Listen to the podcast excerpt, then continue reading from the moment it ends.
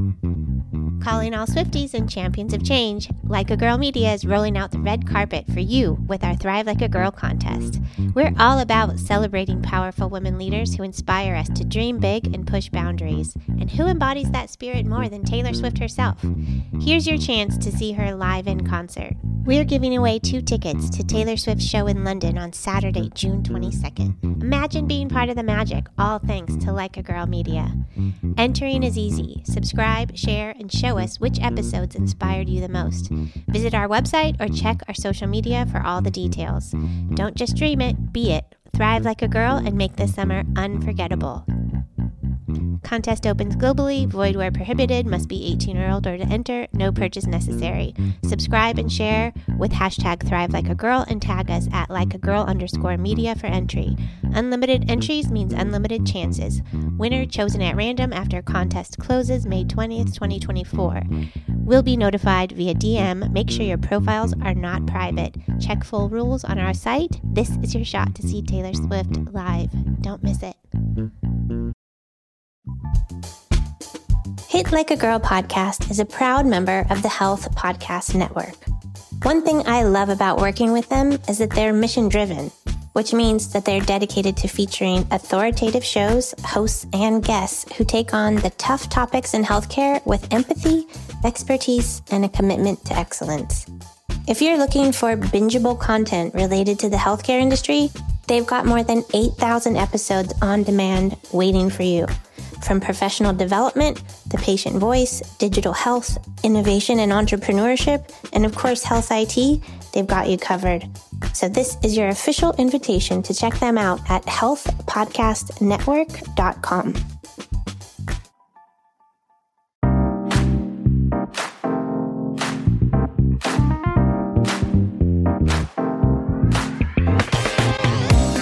Hello, and welcome to the Hit Like a Girl podcast. I'm Joy Rios, and today I'm talking with Carrie Kozlowski, the co founder and COO of Upfront Healthcare, which is an organization that provides an automated, personalized care navigation platform. In this conversation, we discuss some of the specific efforts Carrie's led to ensure gender equity and to positively impact diversity, equity, and inclusion at her organization. You're going to like her. I just know it. So let's get started. Thank you, Carrie, for joining me today. I like to think about healthcare. Well, first of all, I'm always learning. I feel like the healthcare system is super complicated, and regardless of how much learning you do, there's always more to learn. And so, when we consider it as a 3,000 piece puzzle, or a 10,000 piece puzzle, or a 100,000 piece puzzle, you know, part of what I'm trying to do here is figure out and learn from everybody who holds a piece of that expertise.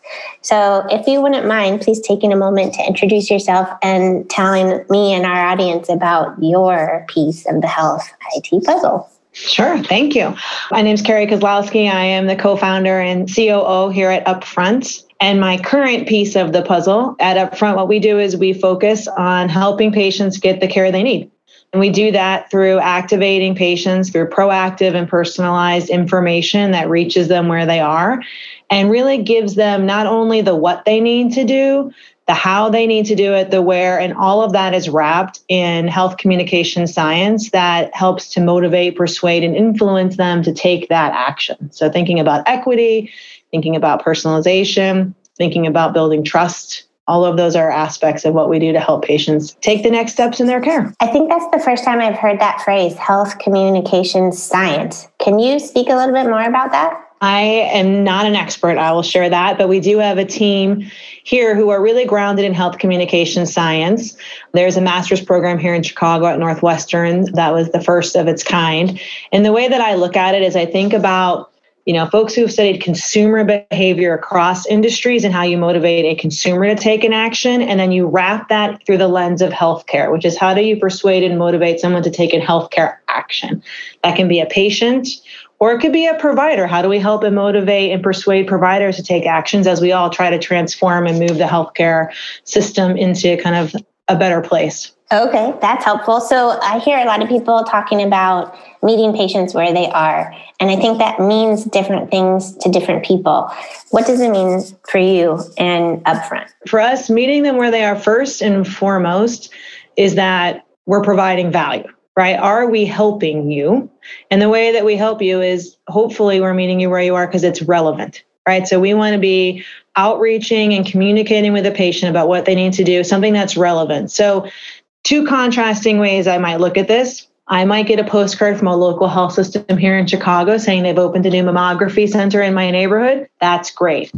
I'm forgotten about that postcard seven months later when I need to do something. I might even forgotten I need to do something. So at the time period where it's relevant for me, when I need to take an action, I'm communicated with information that is simplified down to the minimum pieces of information I need to know at that time. So it's not going to a marketing website of a health system or a practice where there's a zillion different services. It's narrowing everything down, being relevant, and then wrapping all of that. And, and again, that personalization of like, why do I need to do it?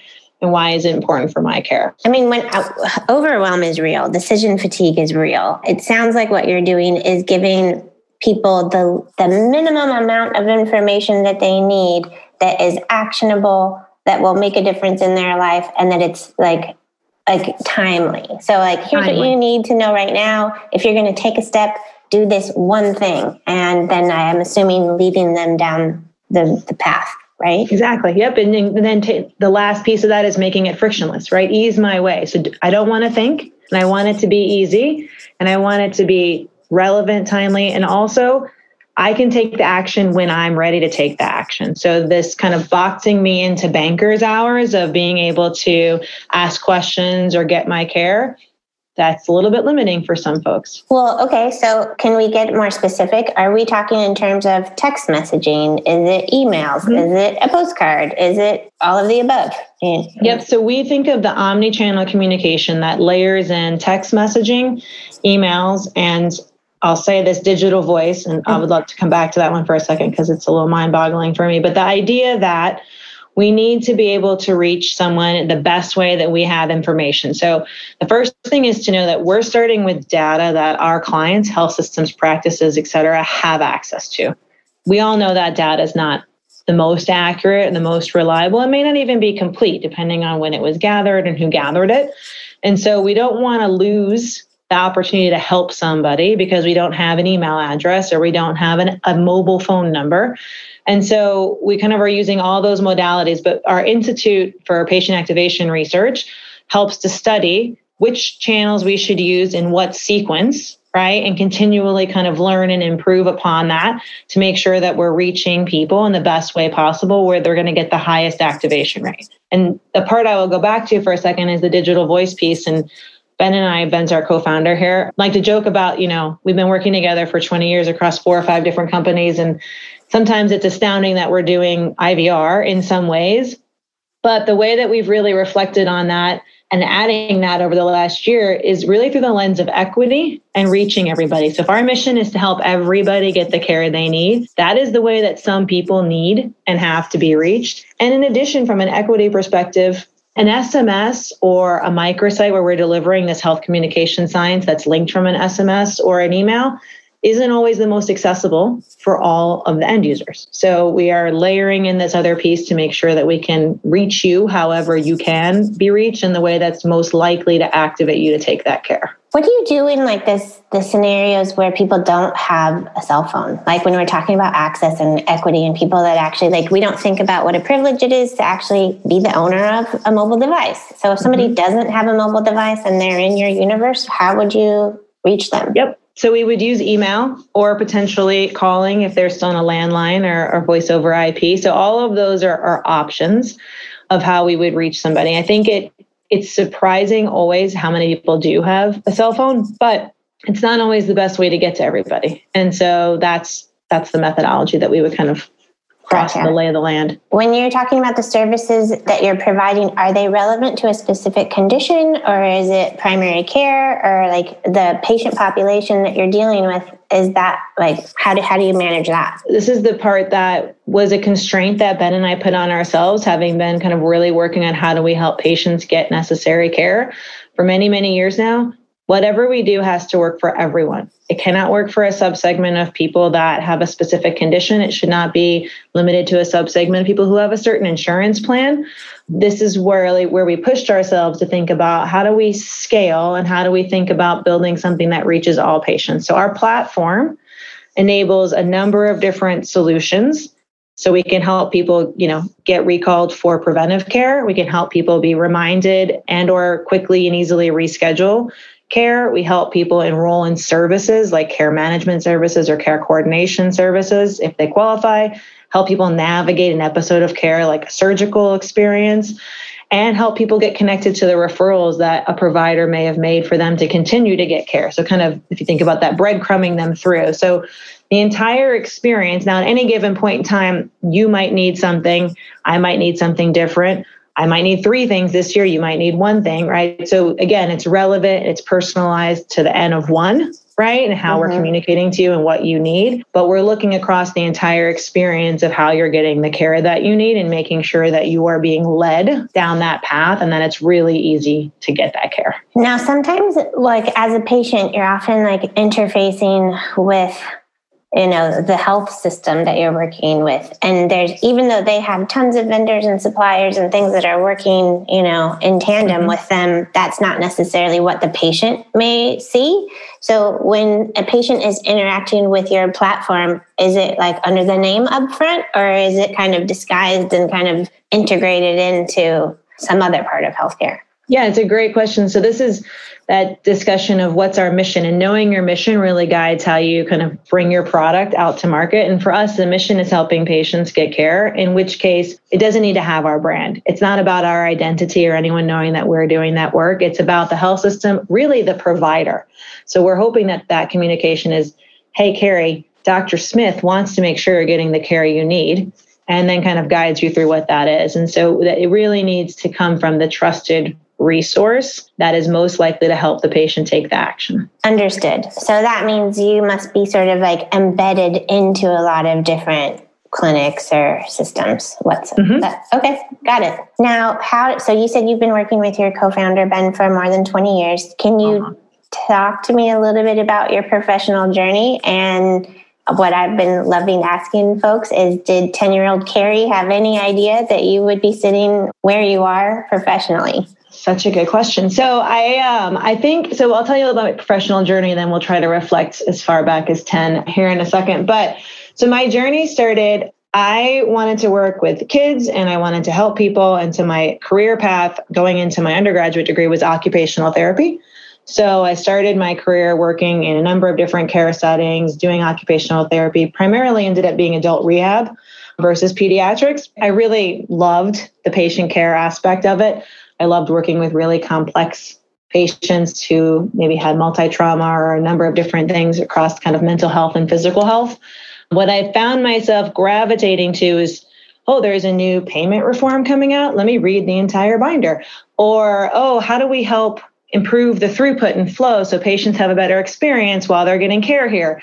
And so started to think about how do I kind of do more of those things that I kept finding myself attracted to. And this was more than 20 years ago. I didn't really know about like the MHA or the MPH degrees. Like my, you know, my father's an engineer, so the, the options were doing things that were vocationally based, and then you could go to law school, med school, or business school in terms of the mentorship that I received. So I went back and did my MBA, and Ben and I both met in an entrepreneurship class. And the story I, I often tell is, you know, when you're in grad school or in any college experience, and there's like a group project and immediately 80% of the class breaks into four groups and there's like the five people left over. That ben and i were two of those five people left over i think we both worked full time and went to grad school full time so maybe didn't maximize the networking so by default, did a business plan. We actually won the business plan competition for the year and sort of just started to kind of build this relationship. And he eventually recruited me to a company he was working for at the time. And we've worked together ever since. He started another company. I joined him early.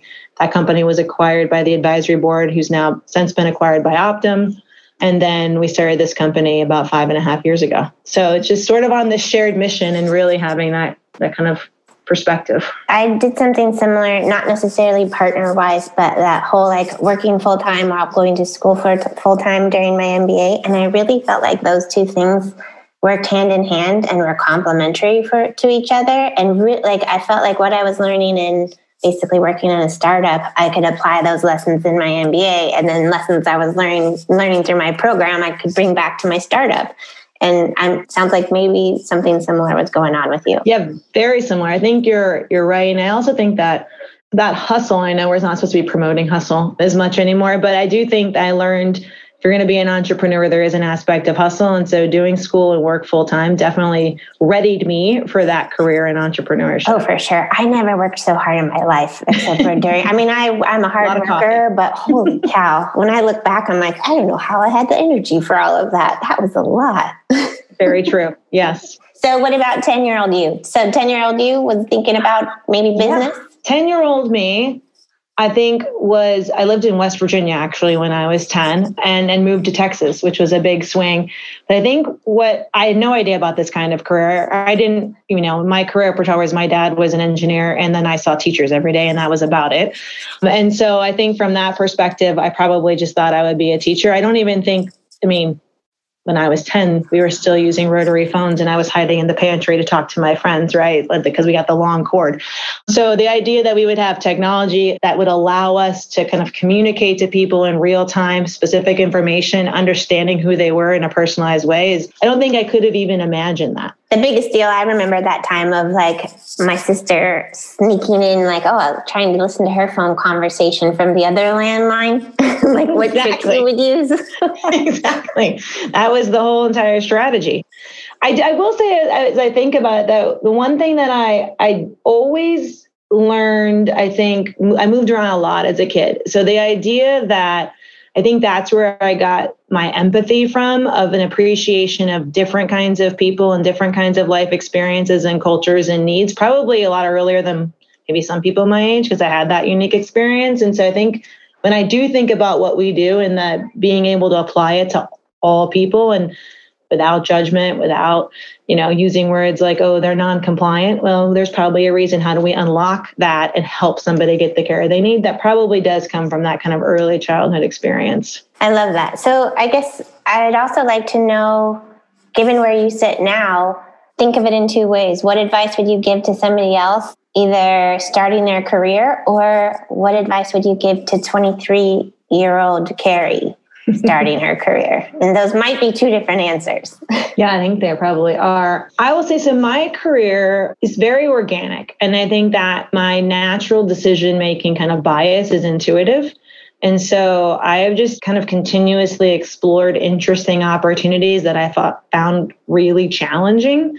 And every time that sort of led me to the next kind of door and the next door. And I feel like there's a lot of pressure on young people today to have a career path mapped out for the next. I mean, the fact that we think people should pick majors that are going to be at least their first career when they're 16 and 17 years old feels like an incredible amount of pressure for our young people. So I think in general, like just this idea of like, I have had multiple careers. Like even when I started as an occupational therapist, like technology still seemed like a million miles away from anything I could ever do. So not closing doors to me is a big piece of advice. And then the idea that you just kind of continue to explore opportunities that are interesting to you and trust that that will take you on a path. It maybe is a little bit uncomfortable for others, but that that part I've always liked. And I, I think the other piece is a younger and probably something you hear from a lot of other folks that you interview is trust and confidence, right? That, you know, you do know what you're doing and you can do that. And I think that's significantly different now, I hope, for today's 23 year olds than it was for me when I was 23 in terms of just seeing more women do more things in different roles in different companies is hopefully really exciting and breed some of that confidence. Well, I think you're, you're bringing up something's coming up for me that is even thinking about older generations of women when i think about like the our parents and what they knew of like what how they could guide us was very different because for them women's roles were very specific. If they couldn't see the future my mom was constantly asking me what's your 5 year plan? What's your 10 year plan? And i was like oftentimes i don't know. I just i'm following my passion. I'm i'm collecting skills etc and a lot of women that i've talked to have had the answer that you know the job that they're currently in did not exist 10 and 20 years ago. So can you imagine as a teenager, somebody trying to figure their life out, like there's there's no way to predict the future. There's going to be so many opportunities that like are so off of our current radar. And so I hope that what, one thing that we learn as we guide the next generation through their professional paths is that like it's okay to not know and it's okay to sort of let the path itself guide you in a way as long as you keep moving you know one foot in front of the other etc but i think that there's something kind of like a nugget in there just around yeah. perspective yeah. that is generationally different. It's such a good point. I, I think that when I talk to young people and do mentorship today, to me, it's this idea of like find something that you're good at, right? And then apply it in a space you care a lot about. So it's like, should I be a marketer? Should I be a finance person? Right? It doesn't matter. Like, what are you good at? And then find the space to apply it where your passions lie. So I love the ocean and I like to, you know, design things and be a marketer for, you know, I don't know, a new oceanography company. I, I whatever, I can envision those things. But I think that's the part of like just put the two spectrums together and start. Take the first step. Yeah, I totally agree. And it's like that's the start. And the and if you fail, that's okay too, because you're gonna learn a lot through failing. I mean, is there anything that hasn't gone your way that maybe like lessons learned from like things you're like, oh, well, I didn't pre- predict that, or in your journey that there has been failures that maybe you learned more from than had everything gone the way you had hoped? There's lots of things that haven't gone my way this idea that, and this is, I think, new something we're talking about in society, and I try to apply it probably more with my kids than I ever learned, but this idea that like it mistakes are learning opportunities like that's not how i was raised. So the idea that like and that's something i've had to really focus on overcoming is being comfortable not having an answer not knowing what's next not like being able to help somebody with a problem right? And, and not seeing that as a failure but seeing that as an opportunity. And so think you're hitting on on some of those specifics. I'm trying to think of a a really good example. And I guess the only thing I, I, kind of think about is this idea of the message that we got when I was young was you can do anything, you can have it all. Like that's the new women's message. You can have it all. You could even be president. Like, wow, that's mind blowing. But this idea that, like, what? It's not going to be all the things all the time. Like, there's a little bit of a setup, I feel like, going into that kind of a family and work and like, being able to kind of redefine what that meant took a lot of letting go of like trying to be the person who didn't let any ball drop on any front at any time. That's unrealistic and exhausting. I love that perspective because it's true. It's like you can have everything, but that also means you need to do everything. And who has the capacity for all of that? no one. yeah. One thing that has been really landing with me is this concept of growth and comfort where I'm like, okay, the both of those things are very important, but you can't have both at the same time. And you know that little like cartoon about your comfort zone and like where the magic happens, and they're like, oh, that's kind of a fun one. But I feel like, hey, listen, if you're not comfortable, that means you're growing, and reframing it into thinking like, okay, that's actually a good thing. That's actually an opportunity to your point, and it's a, a chance for me to like get better in some way that has been really helpful for me lately and just thinking like oh am i uncomfortable? Great good for me. Congratulations. Absolutely and i think that that especially in the last year and a half between the pandemic and i would say a little bit of a reckoning of how we think about race in our country and a few other topics has been a really important part of growing right? Like i have a perspective on you know, I've hired people, I've I've developed people in the past and I think a lot differently about that now. I have a different perspective and a different lens that I try, not perfectly, not consistently, use in terms of how we support our employees and how we bring employees on and how we help them grow and develop and what their needs are. And so I do think that that is a really important like being uncomfortable is a really big part of to me that's the reward right? Because when you're growing that's when you come out the other side and that's like that positive reinforcement of like oh i'm thinking as a different person now. And also tip you get to look back and be like wow look how far i've come. You know that was really challenging and it's typically something you can be proud of.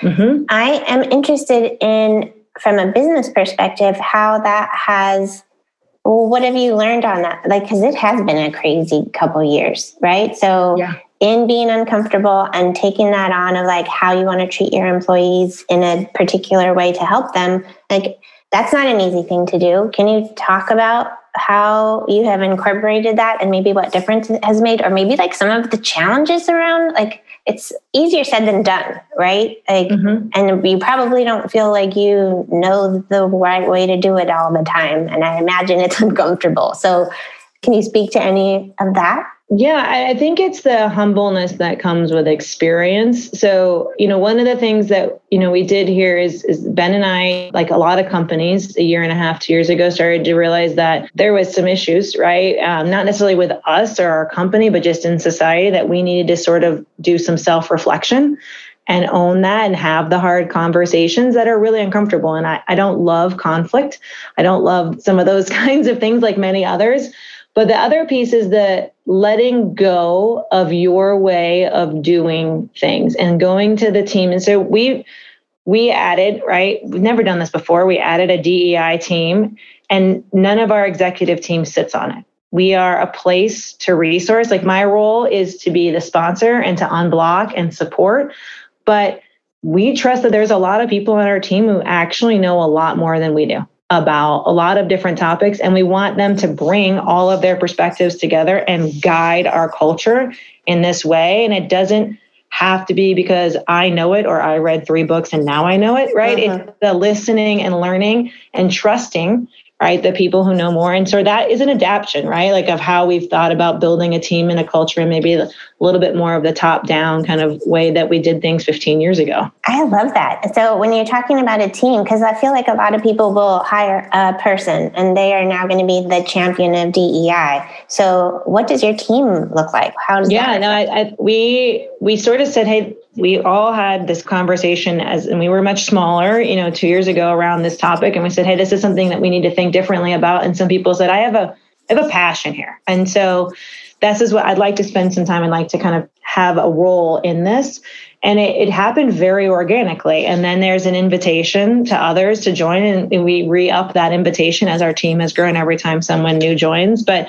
it's been a really great way to celebrate and honor the different perspectives. And, and when we think about hiring and HR, what we do in our, our hiring process is a really small company. We blind every resume. We have removed a lot of things like educational requirements, all at the advice of our team, who said this is the better way to do it. We're looking for candidates who are qualified to do a job whether they had this degree or that degree, whether they live here or there. And then how do we remove all the initial bias that limits people from screening, intentional or unintentional? Totally. We've put a ton of investment and time and thinking into that as a business. And I think it has made a big difference in the team that we've grown and hired since since their advice and their continued advice. You know, I know a woman who named her daughters names that could be well put on a resume and thought that they were boys like Ryan, for example, you mm-hmm. know? And it's so interesting to think that that went into like that was such an important thing, that bias of like thinking 20 years ahead. That far ahead. Yeah, that she's like, I'm going to support my girls in this way because of that. So I've heard of people that have done the like blind auditions for an orchestra or whatnot, but I have not heard it about it yet on on the hiring approach and i think that's super yeah. smart. It's we were doing it manually for a while or we would like i would was the kind of the first triage and i would blind everything and send it to the hiring manager but now we we have some, a system that we're using to do that. The the fun part is it does rename everybody. They've done their research a combination of colors vegetables and fruits. I love so it. we have had like should we make smoothies of the people we hire? And like you know there's some interesting ideas there that make it kind of fun to talk about as a team so that's great. Yeah, That's really good. And okay, what about interviewing? I had a conversation the other day around um, people doing like video interviews, and I believe that they were interviewing a candidate who was trans and didn't feel comfortable being on camera. And so they claimed like, oh, my camera's broken or whatever. But it basically like kind of trying to take out that amount of bias around how they interact with them. Is that something I don't know. I mean, it's a great idea. I haven't, we haven't even talked about that. I think that, I mean, that's interesting. We do ask people once they've been kind of, we've unblinded resumes, we do ask how we pronounce their names. We make it a, to honor kind of and respect those pieces of, of the process, but we haven't talked about the no camera portion of that yet. I have to bring that to the team actually. Yeah, it was a really interesting conversation because Yeah. because the the hiring manager was saying this person is super qualified, but it brought up an issue because you know that if if they really wanted to be on camera, they could have figured out a way to be on camera, Mhm. but you could tell that there was something that they were uncomfortable about. And then I'm pretty sure that person ended up not getting the job because of it, which is a shame because they may have they may have been the right person Exactly. for it. Anyway, All right, I learned something. Thank you. yeah, my pleasure. I'm, I'm like connecting all the dots of all the different amazing conversations that I get to have. Well, Carrie, I really want to thank you for your time today. I feel like I have really enjoyed getting to know you and your mission and what you're doing. And if people want to follow you or work with you or connect with you, what direction would you point them in? Obviously, our website, upfronthealthcare.com. And then secondarily, like reach out on LinkedIn, right? Send me a note, mention this. We'd love to connect to people. It's a great way I've found through doing these exercises to make new connections and learn from others and provide mentorship. And that's another area that I'm really passionate about. So would love to love to chat with whomever. Awesome. Thank you so much. Thanks, Joy. Thanks for listening. You can learn more about us or this guest by going to our website or visiting us on any of the socials with the handle Hit Like a Girl Pod. Thanks again. See you soon. This episode is brought to you by Chirpy Bird Inc. CMS's merit based incentive payment system, or MIPS, is super complex. And if clinicians ignore the program or perform poorly in it, it can result in a hit to their revenue and reputation. Chirpy Bird is proud to say that more than 95% of its clients are exceptional performers in MIPS, meaning they've maximized the score that directly translates into their Medicare reimbursement rate. Chirpy Bird offers their audit proof services to practices of all sizes through an affordable monthly subscription that includes unlimited access to a regulatory expert who guides them in knowing what data to track, how to create workflows that make capturing that data easier, and ensures that they submit it all to CMS on time and performing at its best. Contact Chirpy Bird today or learn more at chirpybirdinc.com. That's chirpybirdinc.com.